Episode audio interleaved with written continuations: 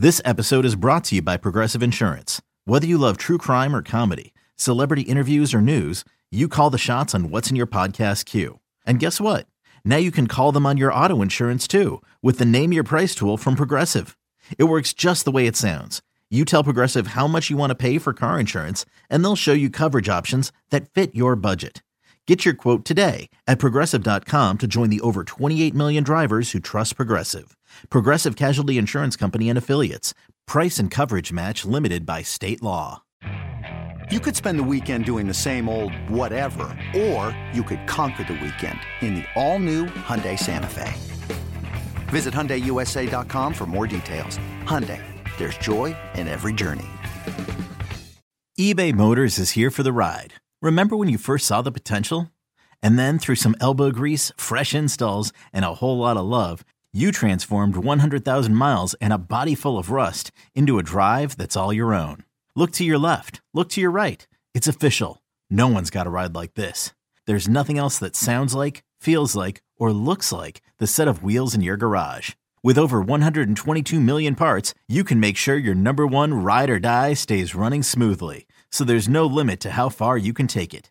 Brake kits, turbochargers, engines, exhaust kits, roof racks, LED headlights, bumpers, whatever your baby needs, eBay Motors has it. And with eBay Guaranteed Fit, it's guaranteed to fit your ride the first time, every time, or your money back.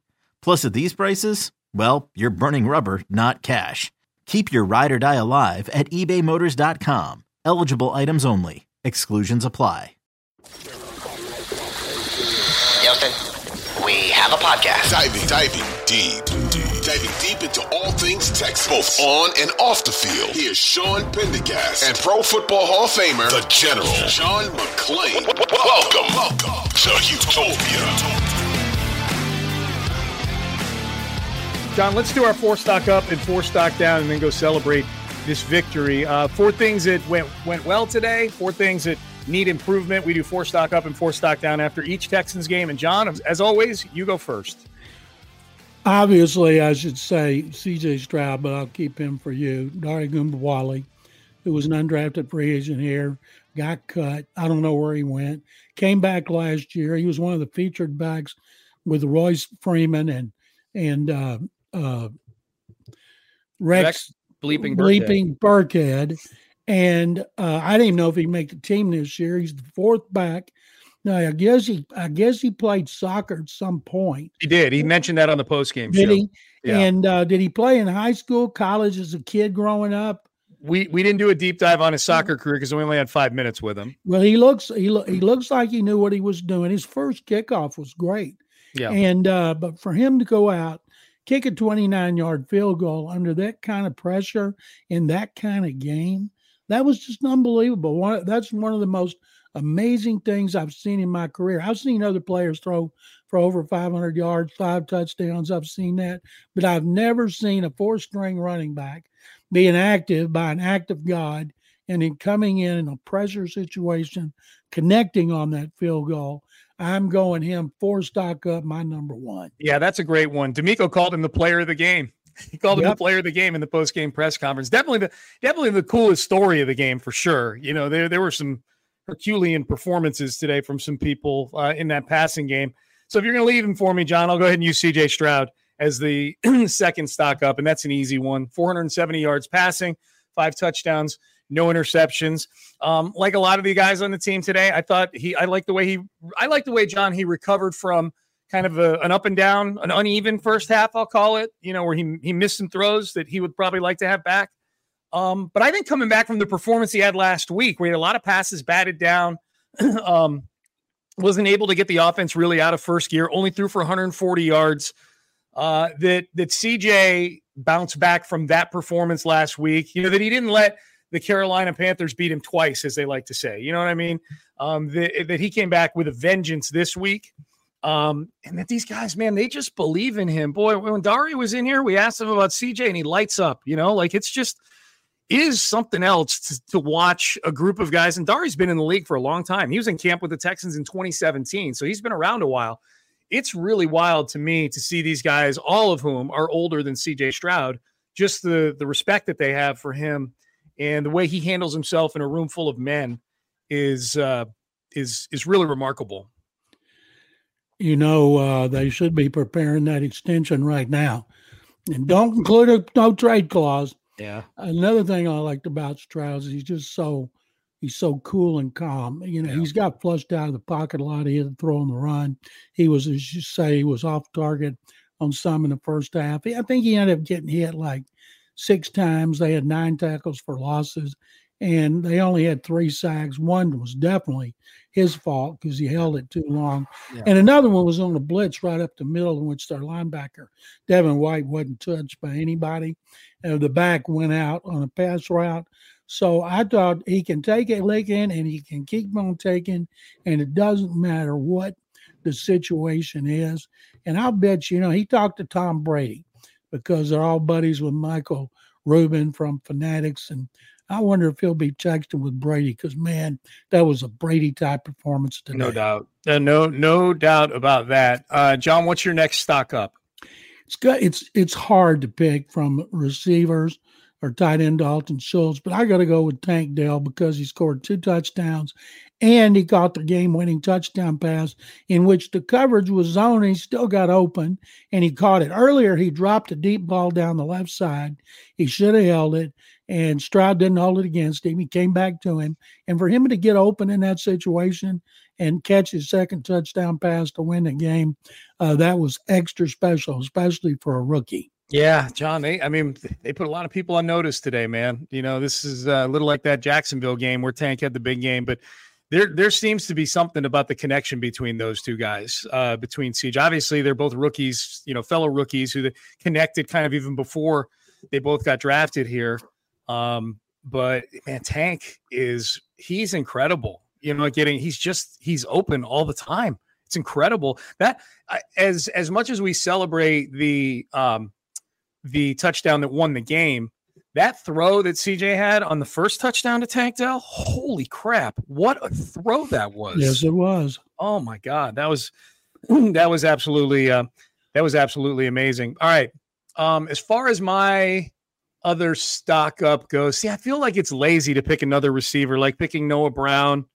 He was incredible. I thought his I thought his touchdown, John, was in retrospect maybe the most important touchdown because it did kind of give the Texans Absolutely. it gave them a shot of injection, but I think it also allowed them to get like a, it was a little bit of relief, you know, like okay, we can do this. We can have big explosive plays, and it's Noah Brown doing it, who's our third wide receiver, you know, who's replacing Robert Woods theoretically in this offense. So, uh, you know, um, Noah Brown, yeah, you know what? I'm going to go ahead. I'm going to give it to uh, to to Dalton Schultz. The 10 catches for the 130 yards, touchdown on a fourth down play, and the fact that he bounced back from some early adversity in this game, um, where he he had the fumble uh, early on on third down. Would have been a third down conversion on the first series of downs to keep the chains moving. He fumbles. Um, I turned to whoever was sitting next to me in the press box. I said, "Man, the way this offense has been going, I don't know that Dalton's going to get enough opportunities to make up for the the, the negative effect of that play." you know, fortunately, excuse me. Fortunately, the um, the Texans, I believe, held the Buccaneers to a field goal there on that drive. So they they held them to three. So it was a win for the defense that Tampa Bay started with the ball in Texans territory. Um, but I was wrong. Dalton had plenty of opportunities to make up for that fumble, and he did. Ten catches for a buck thirty and a, uh crucial, crucial touchdown when they needed it on a fourth down play. After catching two passes for five yards at Carolina. Yep. And you had mentioned Noah Brown. What made Brown even more impressive? He had six catches. He was targeted six times. He's the only player that caught every one of his targets. Schultz caught two of, of 10 of 11. Tank caught six of 11. Yeah. John, I'll give you you bonus stock up. Lisa Ann, our fantasy football expert, um, critically acclaimed actress as well. Uh, she uh, she on our show on Friday, uh, I we asked for like some sleepers from the Texans, you know, now with all the injuries and things like that, and she gave out Noah Brown as a sleeper on uh, on Friday on our show. Uh, good one. She knows what she's talking about. She sure does. She sure does. All right, John, let's do four stock down. You go first. Injuries. They lost, first of all, they cut Graylin Arnold. He ought to hold out for more money because you know, they're going to try to resign. he, he was on the depth chart still this morning yep. uh, the, on the on the flip card today. I was stunned because he's still from Baylor. I hope it's one of those deals where they told him we're going to bring you back. Then they lose Jimmy Ward. He's got a hamstring. You know he'll be out a while. Yeah. And then they lose MJ Stewart. He had to be helped off with a shoulder injury. That looks bad. And yeah, so his arm was gonna, dangling. He yeah, he's going to be out a while. Yeah. And they lose. Uh, Hassan Ridgeway, Khalil Davis just keeps getting better and better. He's a good player, John. He's a good he player. He should have gotten a stock up. You know what? I should have given him a stock up. Khalil Davis has been very, very good. Yeah. Well, they those injuries, they had guys that stepped up. Sheldon Rankins already didn't play. Hassan Ridgeway went out, and Big Heine and uh, and Khalil Davis had to play with Maliek Collins. And I just think all the injuries, John Metchie, Jake Hansen, they had, a lot of guys were out and it didn't matter. Well, it mattered on defense because their defense was terrible today. But uh, boy, they still didn't let it get them down. So I'll say injuries was the stock down because they had so many, but they were able to overcome them. Yeah, I'm gonna go. I'm gonna go stock down. You mentioned yeah the injuries. I mean, I'm just counting up the bodies, John. You mentioned Ward, MJ Stewart, Hassan Ridgeway, Jake Hansen, John Metchie, Ka'imi Fairbairn. They all left the game with injuries today too. Metchie had a rib. I think Hansen had a hand. Um, Ka'imi Fairbairn obviously dealing with a leg issue. So this was DeMeco said it in the post game press conference. Like, this, this is a tough one. you know, it's fun. They, they're happy to win the game, but this was a tough one as far as health goes for this team right now, for sure. They're going to be looking for kickers. You know that. Yep. Yep. Uh, much to the chagrin of uh, replacement kicker Dare Ogunbowale. I'm just kidding. He said afterwards, like, no, this is I'm the emergency kicker. Um, I am going to go stock down. I, am going to I'm going to put the face of this. I'm going to put Henry To'oTo'o on the stock down, but it's probably more of a linebacker issue than anything else. This team continues to give up plays to opposing Great tight point. ends. Great point. Uh, who the hell is Otton? This guy. It, it was just just piecing today. Uh, I believe two touchdowns for the Tampa Bay Buccaneers and several Cade plays. Otton. Cade Otton. Yeah, I, I mean he he looked you know, he he's running around in a Buccaneers uniform. You think it was Gronk out there with these catches that he's uh, that, that he was making. So I don't know if it's safety's fault or linebacker fault. I just know that the couple of times that Cade Otton got into the end zone or made big catches, it always looked like it was Henry To'oTo'o that was the closest one to him. So I'm putting the face of this on To'oTo'o, knowing full well that I've not watched any replays of these games yet, and it could fully be somebody else's fault.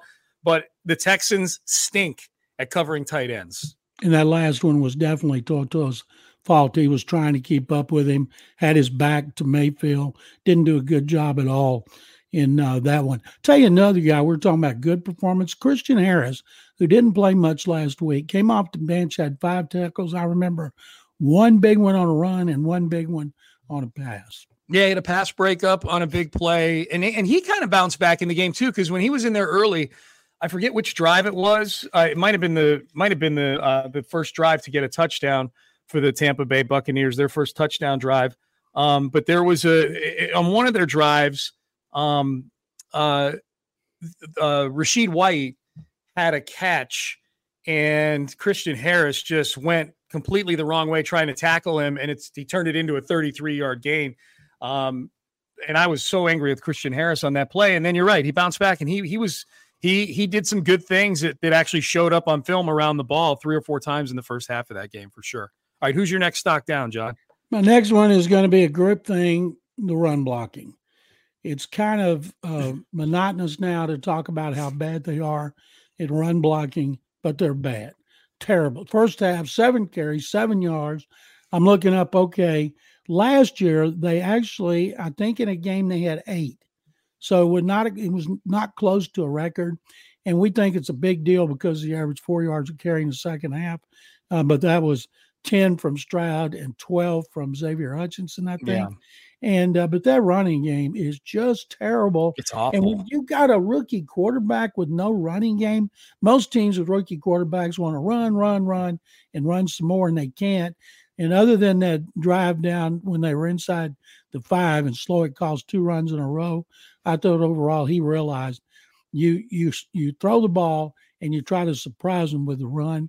I think he threw four touchdown passes on first down, which means they're not running on first down like they usually do. Yeah, I thought Bobby was, other than a couple of times down there close that you and I have already talked about, where he got a little too cute on first and second down in in red zone situations. Um, I like the way he called the game. I like that he came out aggressive, throwing the football. He threw, I believe, the first four plays were passing plays.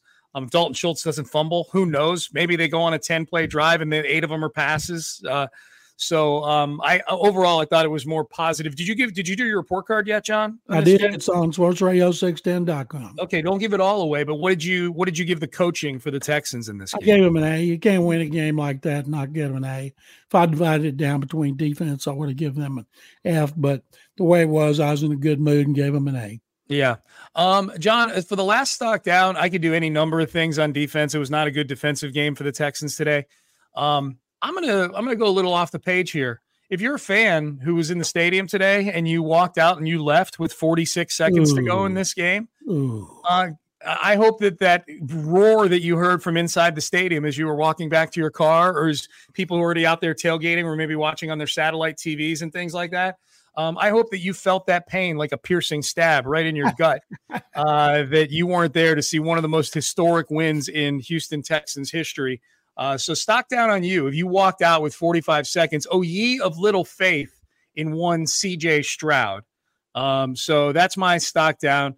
Now, of course, if you are one of those people and you listen to this podcast, we ask that you hit the subscribe button and that you continue to listen to this podcast. Don't take it personal.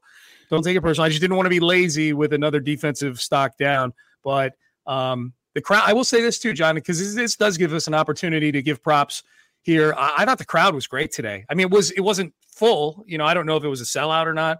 They um, sold like uh, ninety eight percent, but you know, ninety eight percent weren't there. No, no. I mean, it was it was spotty, but it was loud. I mean, it, in the second half of this game, the Buccaneers had to burn a timeout and they got a false start, and it was they did it at times where the crowd was at peak level noise. So I, I thought thumbs up, another stock up for the uh, the home the home crowd today. I thought they were great. By the way, Sean, you call this one of the most historic wins in team history.